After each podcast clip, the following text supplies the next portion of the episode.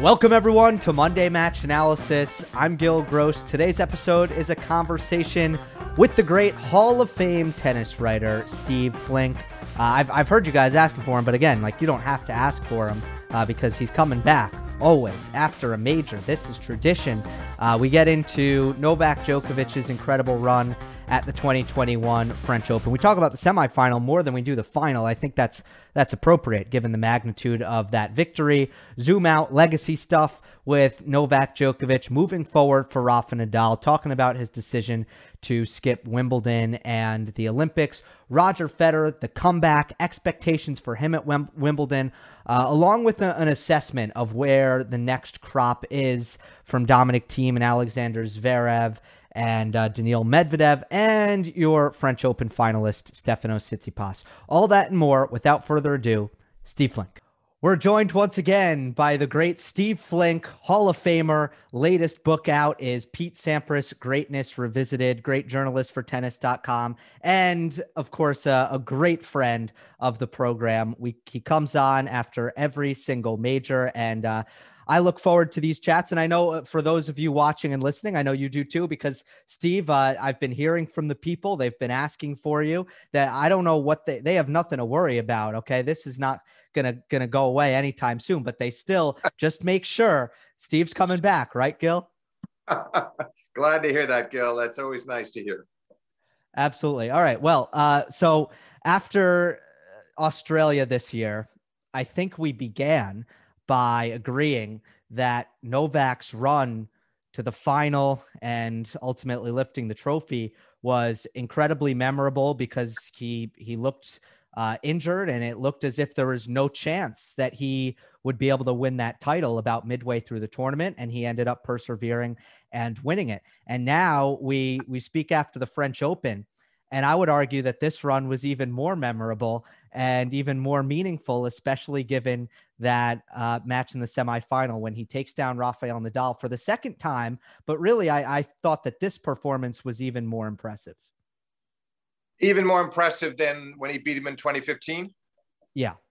Yeah, I go oh, absolutely. Oh no, no comparison because the win in 2015, if you that, that through that period, Rafa was not really Rafa. Uh, it had started with a back injury that he had before the 2014 Australian final against Wawrinka when he lost his stand for the first time and had to take an injury timeout. He was definitely hobbled through a lot of that year, despite winning the French over Novak that year. He, he was struggling in 14 and then it got worse in 15 and 16. So, yes, there's no doubt in my mind that he was a very vulnerable uh, Rafa, and we all expected Novak to win that match going in. Uh, Novak won three of the four majors that year. Ironically, not that one. He lost his stand in the final, but he won all the rest, and he was dominant. And there was no shock in that. And interestingly enough, uh, Gil, the parallel is that at two sets to love rather than two sets to one, Rafa got discouraged. He even admitted it in that press conference in 15. He really kind of, for him, I want to say half surrendered. Uh, it, it, it, was not, he, he, really didn't compete the way he normally does and was very, uh, very candid about that afterwards. Maybe a little disappointed in himself, but he was discouraged. And uh, so there was a similar a, a, similarity this time to how he felt in the fourth set against Novak. But I don't want to get a, ahead of our narrative. Well, yeah, I, I thought that um, the way you know how much running Rafa had to do in this in that match, I felt in the by the by the fourth set, there just wasn't enough gas in the tank. Definitely not to win two sets, but it, it turned out maybe not even to win one. Of course, the the task was going to be monumental. After the third set, which is one of the best sets of tennis that I've seen in a while, and certainly this was the best stuff we've seen from from those two since uh, Wimbledon um, 2018, that that semifinal. Uh, but how do you think Novak cracked the code, especially given the way last year's final went um, in 2020?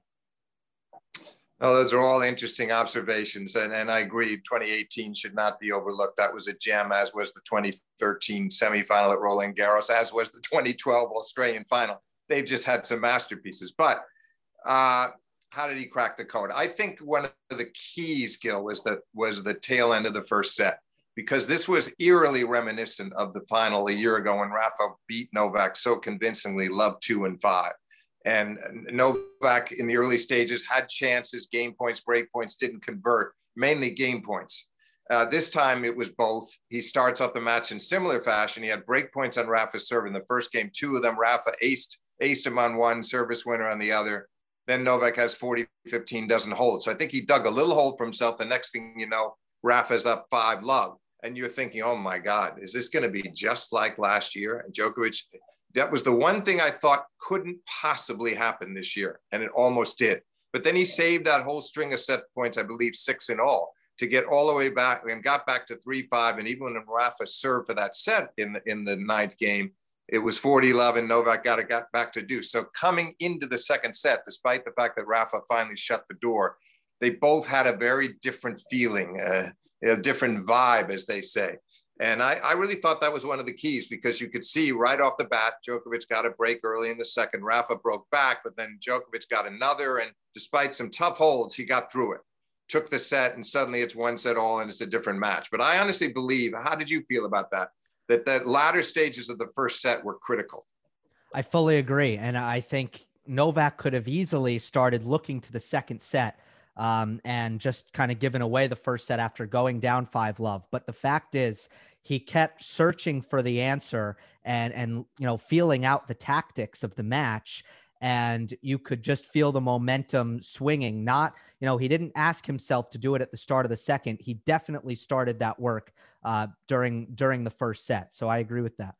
Yeah he had his confidence. The other thing that happened gil and obviously rafa alluded to this after the match and others have since is that it, the conditions were getting cooler i mean the first set it was still relatively balmy in the afternoon as they started heading into the evening that was going to be in novak's favor rafa always has, has believed that he gets a much better purchase out of his forehand when in warmer conditions, higher bound mm-hmm. on the topspin. And now I do think he should have learned a lesson. This is not to be critical of Rafa, who, who could be with that kind of competitor, but I'm surprised that he would still carry this feeling because a year ago in the fall, he played an unbelievable tournament and he never had those kinds of conditions he liked hot weather, not that much sun, the final on a rainy day. I mean, it was all it, it all prove that he's just a great clay court player, period. But I do think he has this in his head and he believes it. And I definitely think it's Novak would prefer not hot, sunny conditions. He feels better when it's not, oh, you know, a stifling kind of day. So that, that mm-hmm. definitely had a bearing as well.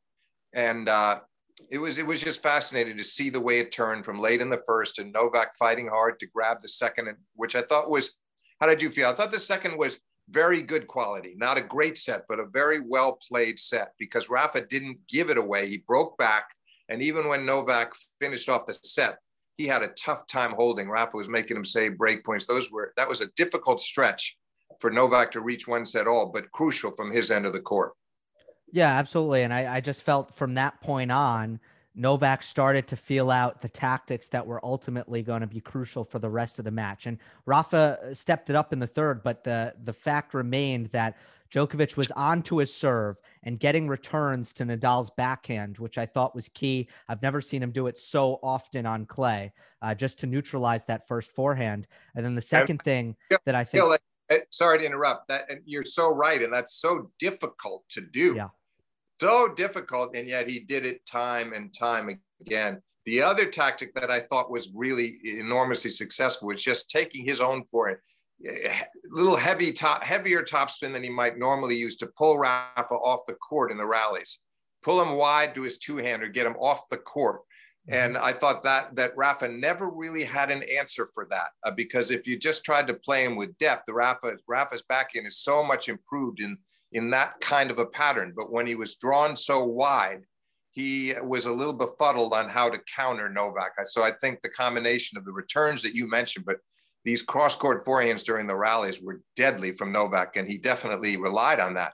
And interestingly enough, the other tactic that I thought what I thought was impressive from Nadal's end was that if Novak didn't get great depth on his backhand cross court, one of his best shots, Rafa was stepping in and nailing forehand down the line winners. So yeah. I thought it was a very interesting tactical match from both of them. Yeah, and I th- I think it always is because they know each other so well. But I, I completely that was kind of my my maybe probably my number one takeaway from Novak's performance was how good that cross court forehand was. It wasn't a matter of hitting it; it was a matter of how good he was making it.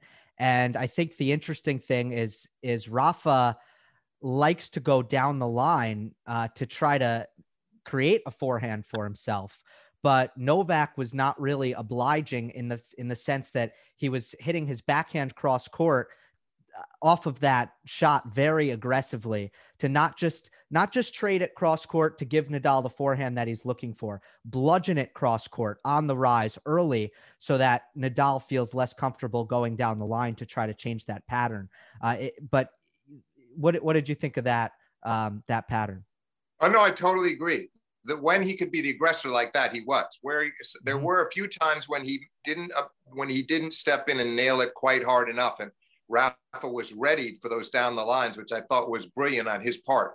I didn't think he changed direction so much, but when Novak was stepping in and pounding the back and having opened up the court by going to the back, and he was really very successful. I think that it, the match was played slightly more on Novak's terms than Rafa's, certainly after the first set. For sure, and and we'll get into um, we'll get into more about about the fourth set, and I want to talk a little bit about about endurance. But first, let's just zoom out on on Djokovic's legacy a little bit because uh, it's the double Grand Slam now. He's the first in the Open era to do it. Only Rod Laver and Roy Emerson have won all four Grand Slam uh, slam titles at least twice. Uh, just what what does that say about Novak? I mean, it's clearly so difficult because it hasn't really been done in a very long time. It speaks to surface versatility. Uh, the fact that you know he needed to beat Federer on grass and Nadal at Roland Garros largely uh, in order to do it. Uh, I, I, just think it, it, says a lot about Novak and his uh, the fact that his game really transcends conditions and surface. Absolutely correct on all fronts. I would say this about the historical importance. Emerson did it in the 1960s as an amateur, take nothing away from him. Roy Emerson was a great tennis player. My first Wimbledon in 65 was Emerson won it. I always revered him. But those were the amateur years, meaning that by then, Laver was a pro, Pancho Gonzalez, Ken Rosewall. There were a lot of people that, that Roy was not facing at that time. Then you, then of course, you take Laver. Now, Laver's was split because he won the Grand Slam in 62 and again in 69, 62 as an amateur. Again, he wasn't facing the likes of Rosewall, Gonzalez, Hoad. So, so Novak is the first one to do it in the open era twice. I think mm-hmm. that makes it even more remarkable because there's been a lot of people trying. And Rafa himself, as you know, has come so close so many times. And it was it was going to be one of the great feathers in his cap if he would have been able to win in Australia. He, got, he had that agonizing final round loss to, uh, you know, to Novak in 2012 and Stan in 14 and then Roger in 17. So there were three times he was a match away and often only games away as he was against Roger in 17 and as he was against Novak uh, when he was up 4-2 in the fifth in the t- in t- 2012 final. So Rafa looked like he was going to be the one to have a career set of at least two each. And even someone as great as Rafa was not quite able to pull it off at a venue where he, you know he hasn't had as much good fortune. But here's Novak, who's had all the the similar bad fortune in Roland Garros to what Rafa's had in Melbourne, and he finally does it.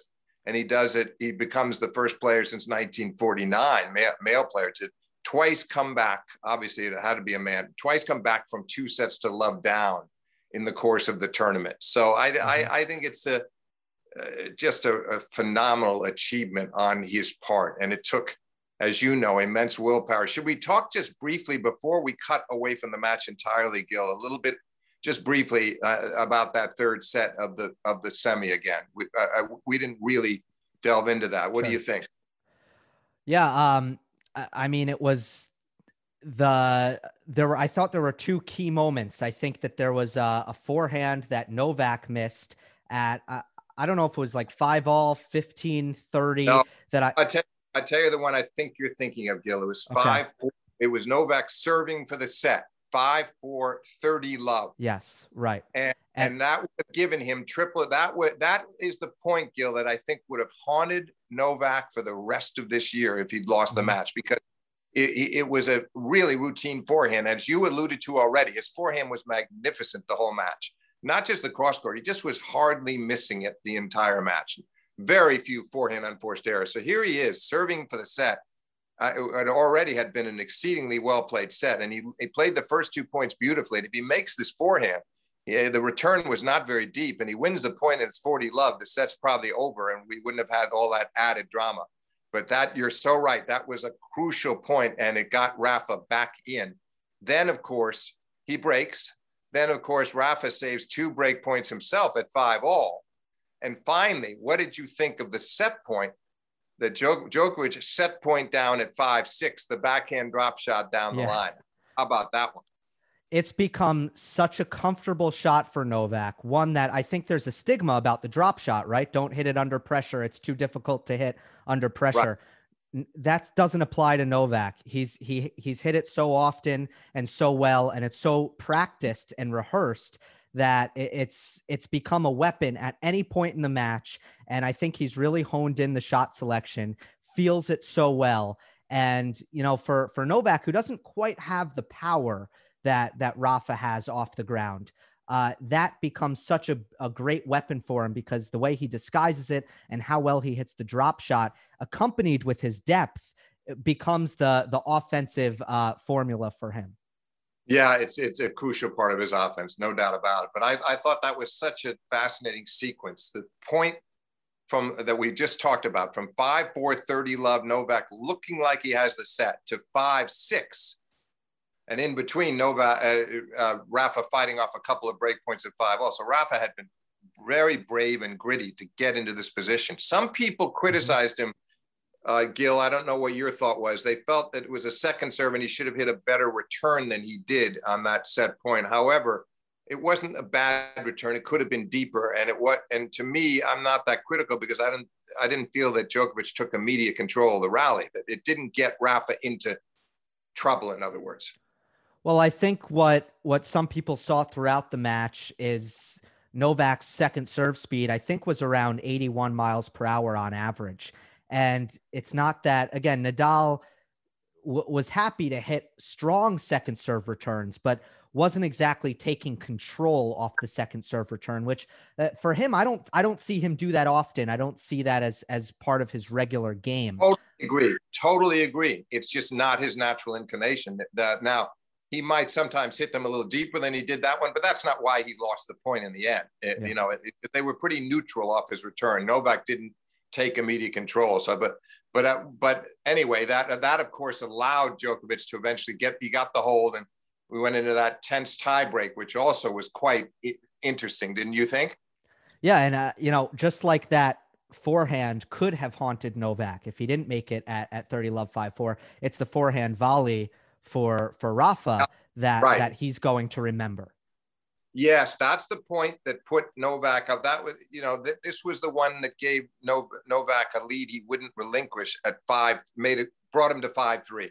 Interesting mm-hmm. point because Novak had come in, and I thought he was going to win the point. He had a, a, he was a little bit on the stretch with the high forehand volley, but I thought he put it away, and he didn't.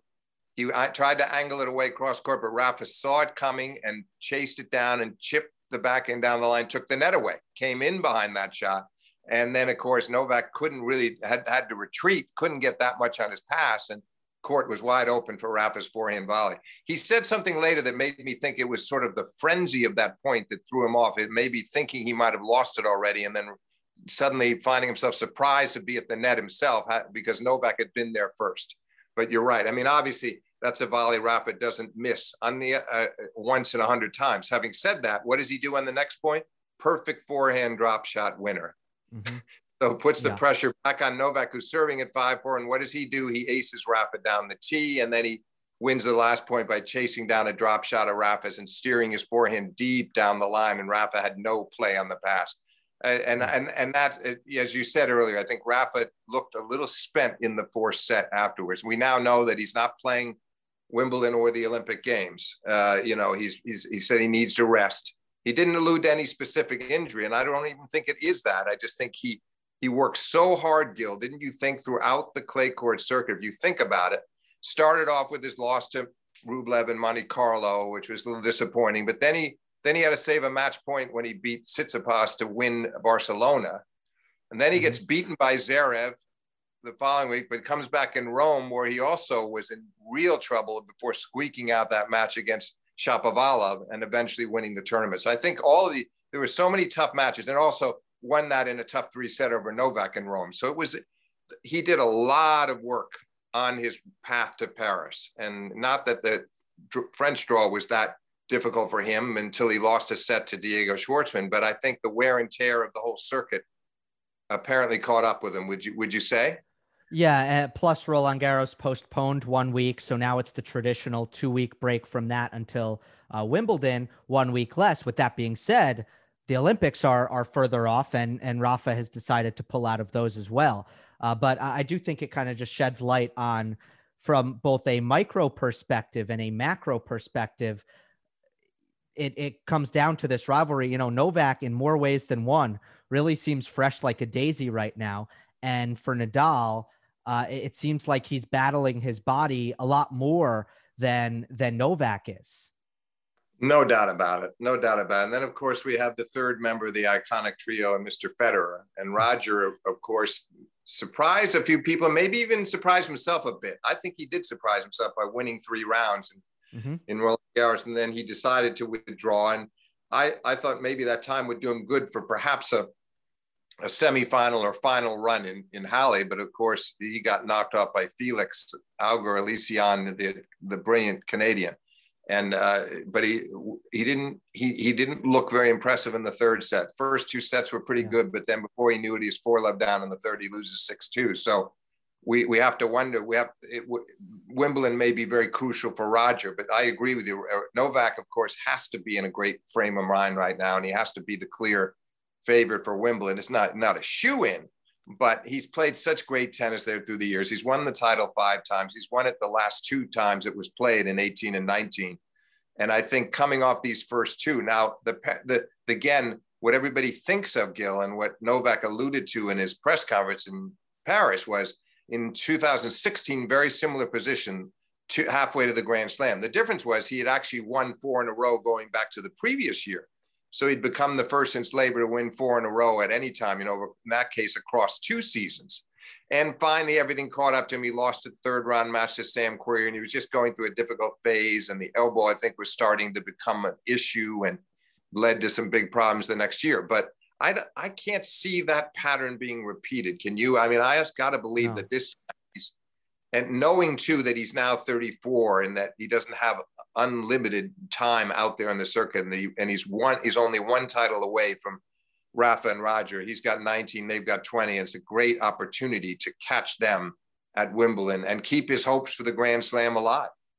Yeah, this feels different to me uh, compared to yeah, 2016, yeah. and and not only not only is he one away from 20, which is obviously going to be uh, su- is such a meaningful number right now, but I also think he's regretful that that downfall came right around the time of the Olympics, and then he lost to Juan Martin Del Potro. And oh, we know. Interrupt you just for a second. You are so right because I will never forget him walking off the court in tears after Del Pot yeah. beat him. It was a very tough draw, but it, uh, yes, that was excruciating for him. And you're right. That was a that was when he was going through the kind of, you know, the it, it was a it was a difficult time because he'd been so dominant. The Wimbledon loss kind of left him chagrined, and and there he was hoping to win a gold medal and getting nowhere, and having Del Pot take it take him out of that event. Yes, that, that's so true. I just cannot see that again. What I could see, Gil, I don't know how you feel, could see Djokovic not going to the Olympics. You have to make some choices this summer. If he has a, if he wins Wimbledon, does he want to really even though he'd love to win a gold medal, does he really want to forego the Grand Slam? I mean, if you look at Rafa in 08, was one of his great seasons when he won the French and lost four games to Roger in three sets in the final, won the epic over Roger at Wimbledon. And then he came to uh, the US Open, uh, uh, but in, in between, he over the summer, he'd won his Olympics.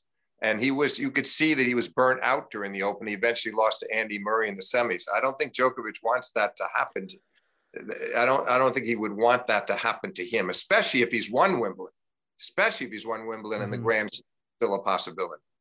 I just can't see him skipping out, um, just because I think, think he feels like. So you think he'll go win or lose at Wimbledon? Yeah, I think he'll go to Tokyo. I, I think he feels like that's one of the very very few holes in his resume is is um, you know he doesn't have that Olympic gold And I think the signs that he's shown, such as playing Tokyo in 20, uh, 2019, I believe he played that ATP 250. You know, to me, that's a clear sign. He wants to feel those conditions. He wants to get get used to the the, the stadium and all of that. I just think he's really uh, targeting the Olympics, and it's a big goal for him. Well, that's going to be fascinating. I, I I see your case. I see your case clearly. In fact, however, I think he will have a lot uh, a tough decision to make post mm-hmm. Wimbledon, especially if he's won Wimbledon. If he hasn't won Wimbledon, then the whole Grand Slam quest. On the other hand, you still want to get the Open. If you haven't tied the other two at Wimbledon, you, he's still going to want to get that tie at the Open. It, will be a tough choice either way, but particularly difficult if he's won Wimbledon, in my view. That's where I see the the the likelihood of a pullout. So you and I will, will we there's no betting allowed in tennis, but what we'll do is we'll just a glass of lemonade in Katonah or maybe a, a, a root beer. Okay. let's do that. Um, yeah. Let, us give Stefano Tsitsipas uh, his due because uh, he reaches the final for the first time. So now, you know, Medvedev has reached a pair of finals. Zverev has been in a final. Thiem has won one, although older. Um, and then uh, I know I'm missing one. Who am I missing? Um, maybe not actually. No, I think that oh, you know oh. the, the young guys are beginning to do uh, a lot better in majors, and uh, I believe you know Tsitsipas is ahead of the rest on clay. He makes a final. What did you make of his run and and how his career has progressed so far? I think it was a very impressive run. I thought he showed a lot of poise and got some luck in the fifth set against Zverev because Stefanos had won the first two and Zverev comes back, takes the third and fourth, and has love 40 in the first game of the fifth. And when Tsitsipas got out of that, and then he he really kind of regained control of the match, and that was an important win for him. He didn't want to lose in the semis two years in a row, and he wanted to break what you call a could call a semifinal syndrome at the majors mm-hmm. because he's he'd already been in a couple in Australia and here last year. So I thought it was very impressive. And then of course he started the final very very impressively against Novak. It was a first set that could have gone either way, and and uh, you know he overcame his nerves in the opening game of the match, and eventually they go to they go to five four, and he's uh, he has a chance to break Novak, and he doesn't, and Novak gets out of it, and at five and at five all, Novak breaks him, and I would have thought at that stage, if Novak serves out the first set, uh, it would could have been a different, very different match, but he didn't, and then and Stefanos outplayed him in the tiebreak as well, despite having to save a set point. So I thought he was very poised, played a good, very fine second set too, but then obviously Novak turned the match around early in the third when he broke for 3 1, never really looked back. But I think it was very impressive. It's his first final. People around him have got to remind him of that. The first one is always tough. Novak will remember that himself for when he played Roger, the 2007 US Open. And that was a difficult experience where he served for the first set and he had triple set point, five set points altogether. And then he had two more set points in the second set, and yet he lost in straight. So I, uh, that's what I think he meant when he addressed Stefanos in the in the presentation ceremony after the match, saying, you know, you you you'll learn from this. You learn right. from, and he did he did not mean that condescendingly at all. I think he really was very sincere, and Stefanos will learn. And I, I agree with you. He's ahead of the others on clay, but also what I love about Tsitsipas is I believe he's just a great all-surface player. He still has a little bit to prove on grass. Uh, but I think he'll get there. Whether it's this year, I don't know. But I think over time he will become a great grass court player. And we already know what he can do on the hard court. So he's he's really kind of stationed himself in a in a, a, a I, I, I, he's on the cusp of it. There's no doubt about it. Yeah, I, I, think on on grass, if he figures out the return of serve, which is a little right. bit behind, I think he's golden. Yeah, that's um, it. Because not the serve. He's got the serve yeah. to win on grass it's the backhand return. Do you think that these guys are are getting pretty close to the point where they're going to start to steal some slams away from from Novak and Rafa? When you say these guys, you mean Tsitsipas, Medvedev? Mostly Tsitsipas, Medvedev, and Zverev for the most yeah, part. I, I think they're and bound Thiem. to and Thiem. yeah. Well, obviously, Thiem at least knows he can do it, having done it last year. Ideal circumstances. No Rafa in the field, no Novak getting disqualified. Uh, so the door was open for him, but he took advantage of it. And I, I, think Zverev has been very consistent, even though he wasn't able to, you know, he came so close to winning the US Open. We're seeing a lot of consistency from him at the majors, and he could very well have been in the final of Roland Garros himself. And he's another one who can play well on all surfaces. So I think yes. How many they'll steal away is hard to say because Djokovic is so hungry right now. But uh, I, I've got to believe in the next couple of years they're going to they're to be right in there. And yeah, possibly I don't want to say this too soon. Possibly ahead of Rafa in the sense that we don't know physically.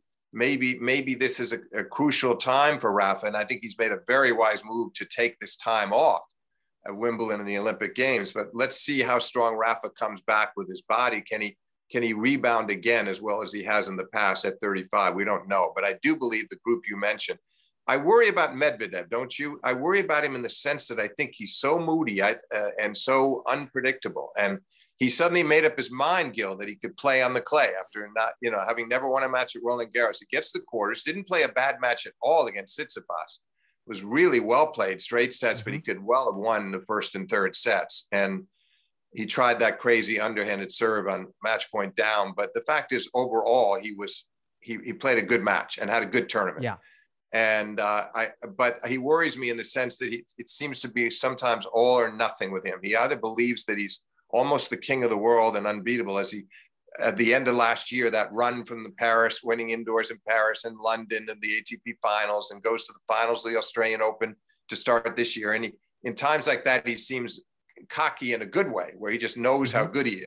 And then we see him sink into despair and not think he can play at all. I, that that part worries me. I think I, am seeing some more more competitive resilience from Tsitsipas and more consistency. I think steady level from Zverev.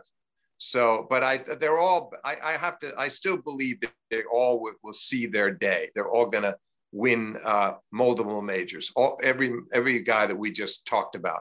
Thiem already has one. The, the others will all get get on the board and then some. Yeah, I, I, agree with that. And you're, you're so right about Medvedev. I feel I've always felt like he's a guy. If you lose the first set against him, good luck. You're in you're yeah. in big trouble. If you win the first set against him, he might go away. Like you you might be in luck there.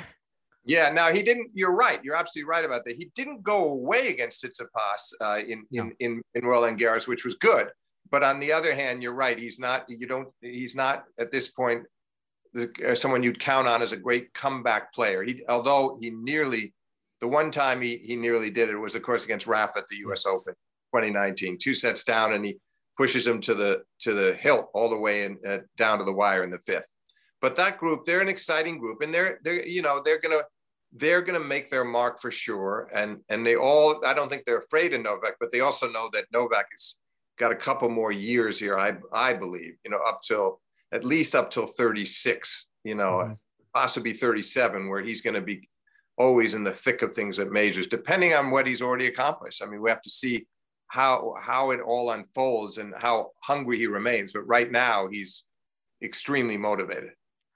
Well, if you look at Novak's uh, main competitors or, or, or, contenders on the grass. They have very, very little grass court experience to speak of, just uh, by nature of, of their age and not doing very well in 2019. And then there was no tournament in 2020. Uh, but uh, based on play style and game style, who do you think might um, be able to, you know, be dangerous at, at Wimbledon, even if they don't have the results to lean on? Uh, who do you think has a, a good game for the grass? My, I'd have to say of the people we're talking about, I think it would be Zverev. I mean, it, you know, he, I think it, it suits him fine. I, I, and he's got one of the great first serves in the game, and and, and I, I feel like he he's quite good on grass. Doesn't have a phenomenal record on it, but I, I, I think he has the game to, to get him pretty far. Uh, Medvedev, I'm not so sure yet. Uh, certainly not Thiem and and mm-hmm. Stefanos, as we discussed, it's going to come down to his, uh, you know, can he, can how much can he improve his return? Because I, I, I think it may take him another year or two to feel like he's conquered the grass. Right now, I would say of that dangerous crop, that perhaps Zverev is the the most so. What do you, what do you think? Yeah, I, I like Zverev if he's going to play aggressively, but you know, uh, on grass you have to be proactive. You have yeah. to take your chances to to be aggressive and play offensive tennis. And sometimes Zverev is uh, defaults to passivity. He does. He does. You're right. But uh, I think he understands that, and he can get away with it too on clay and even hard. Sometimes he can get away with that. I think he knows mm-hmm. on the mm-hmm. grass. Yeah, you're right. That will that will be the key. But I'm expecting him to play that kind of aggressive tennis and we'll see where it leads him.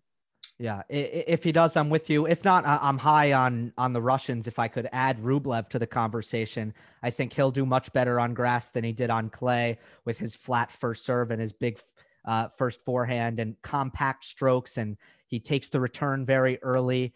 Uh, then Medvedev with his very flat hitting, which is going to give him a lot easier offense with the kind of skidding effect through the grass. So uh, I, I, like the Russians for Wimbledon as well. Yeah, no, those two, you're right. Uh, you're, I don't disagree with that. And Rublev, it, it, Rublev, sometimes I think a little variety would help him. He still, I yeah. still feel like tendency to try to knock the cover off the ball every single shot. But there's no doubt with you know with his short swings he can do, he can be very effective on grass and no doubt that the flatness of Medvedev strokes will serve will serve him well. The court helps him out a little bit more than the clay.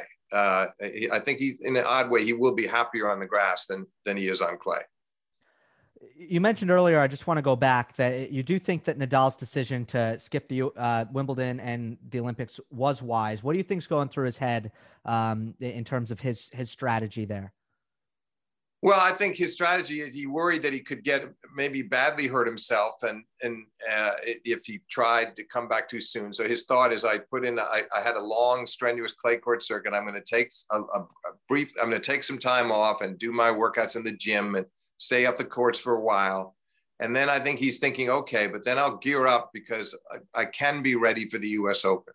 And so that's really what I, and that'll be interesting because he'll be coming back he's better at it than he would have been younger in his career at dealing with absences like that and dealing with time off.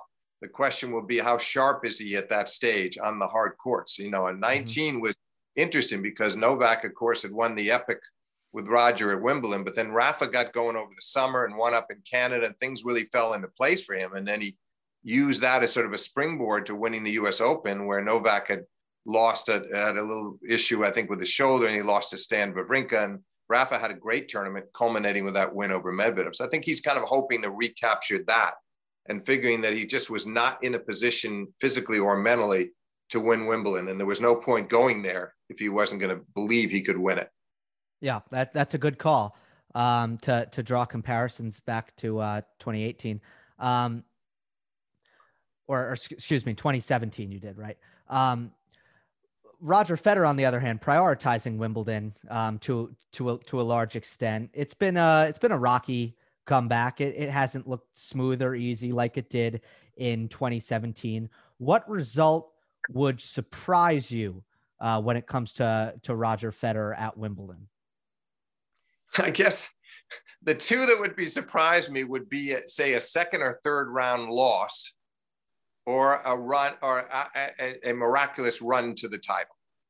Uh, e- either one would really, I would, I'd be more, even more surprised by the latter because I do, I expect Roger to, it's more sort of a question of can he get to the 16s, quarters? Could he squeeze into the semis? Mm-hmm. Uh, does he really have it to get to the final? I, I, mean, that's the interesting part for me. I have a hard time seeing the seven matches, given mm-hmm. how little tennis he's played this year. Uh, it, it, it's it's so difficult. And then he didn't get what he wanted out of Halle.